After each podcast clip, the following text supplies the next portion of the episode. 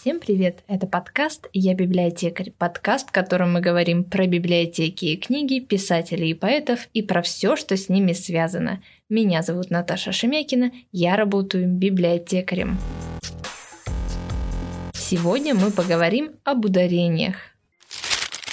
А, наше русское ударение необычное. Все дело в том, что оно свободное. Есть языки, где оно всегда на одном и том же слоге. Такое ударение называют фиксированным. Например, во французском ударение всегда на последнем слоге, в польском на предпоследнем, в чешском на первом, а в русском языке может быть на любом. И поэтому, наверное, каждый из нас хоть раз задумывался о том, как же правильно говорить. Но все-таки и в нашем языке есть некоторые предпочтения.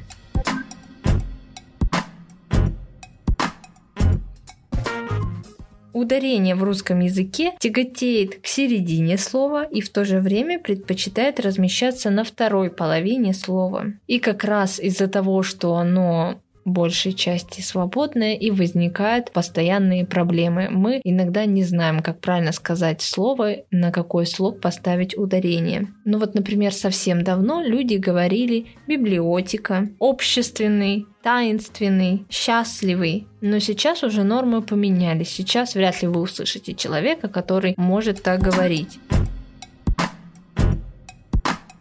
Ну и, конечно же, есть такое прекрасное слово «звонит» или «звонит». Когда так говорили «варит», «дарит», «катит», в одной из басен Крылова встречается такое предложение. Оглянуться не успела, как зима катит в глаза. Сейчас мы говорим «варит», «катит», дарит. И, конечно же, мы не будем попрекать человека, если он скажет «платит». Мы все так говорим, но вот когда-то давно это была ошибка, сейчас это норма. Так почему же звонит нам не нравится? Все дело в том, что в большинстве слов изменения произошли уже достаточно давно, а звонит, звонит происходит сейчас на наших глазах, а все, что меняется сейчас, принимается в штыки. Изменения в языке пугают людей, потому что им кажется, что ничего подобного никогда не происходило ранее, что наш русский язык разваливается прямо на их глазах. А лингвисты спокойны, потому что на любое изменение в языке они могут привести десятки аналогичных примеров из истории, показывающих, что русский язык переживал и не такое. До этого у нас был подкаст «Деградирует ли русский язык», где мы подробно рассказываем, как изменялся наш язык и что наш наш язык не деградирует. В случае со словом «звонит»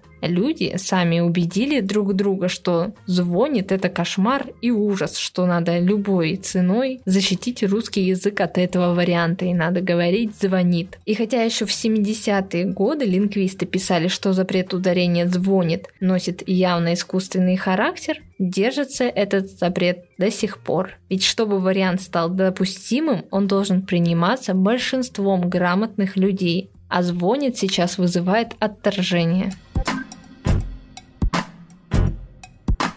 Изучая словарь ударений для работников радио и телевидения под редакцией Розенталя 1984 года, можно найти несколько интересных слов. Сейчас мы так уже не говорим, но когда-то, совсем недавно, это было нормой. Подростковый. Вариант подростковый долгое время считался ошибочным. Словари указывали в качестве единственно верного ударение на второй слог. Подростковый. Несмотря на то, что словари настаивали на варианте подростковый, подростковый, большое количество людей говорило, говорит и будет говорить подростковый, и словари сдались. Сейчас так уже никто не говорит.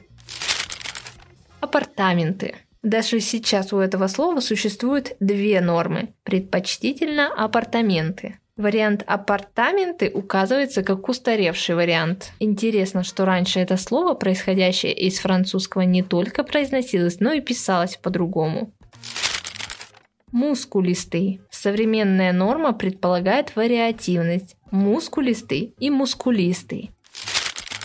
Гренки. По результатам портала где ударение.рф, а в русском языке есть две нормы – гренки и гренки. Первый вариант постепенно исчезает из речи и предполагается, что он скоро исчезнет из словарей. Раньше единственным правильным вариантом считался гренки. Также и со словами генезис и генезис, одновременно и одновременно, творог и творог – Современные слова часто имеют вариативное ударение, то есть можно говорить и так, и так, и вы не ошибетесь. Интересно, что в заимствованных словах ударение тоже может меняться. Из английского языка к нам пришло слово ноутбук, но оно изменило свое ударение на ноутбук.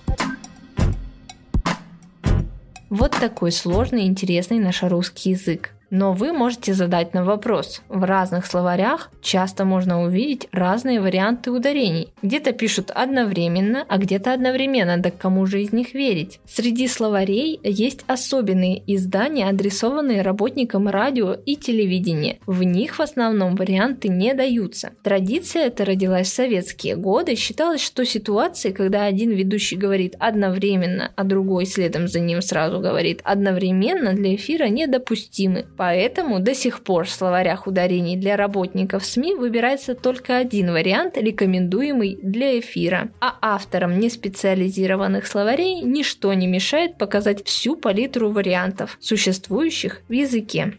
Современные словари все еще говорят нам о том, что правильно говорить гофрированный, включишь, знамение, зубчатый, маракас. Но в жизни уже так почти никто не говорит. Кто знает, может быть совсем скоро эти нормы в словарях исчезнут, потому что словари обычно запаздывают с написанием норм. Это был подкаст «Я библиотекарь». Подписывайтесь на наш канал, ставьте лайки. Пишите комментарии и до встречи в следующем выпуске.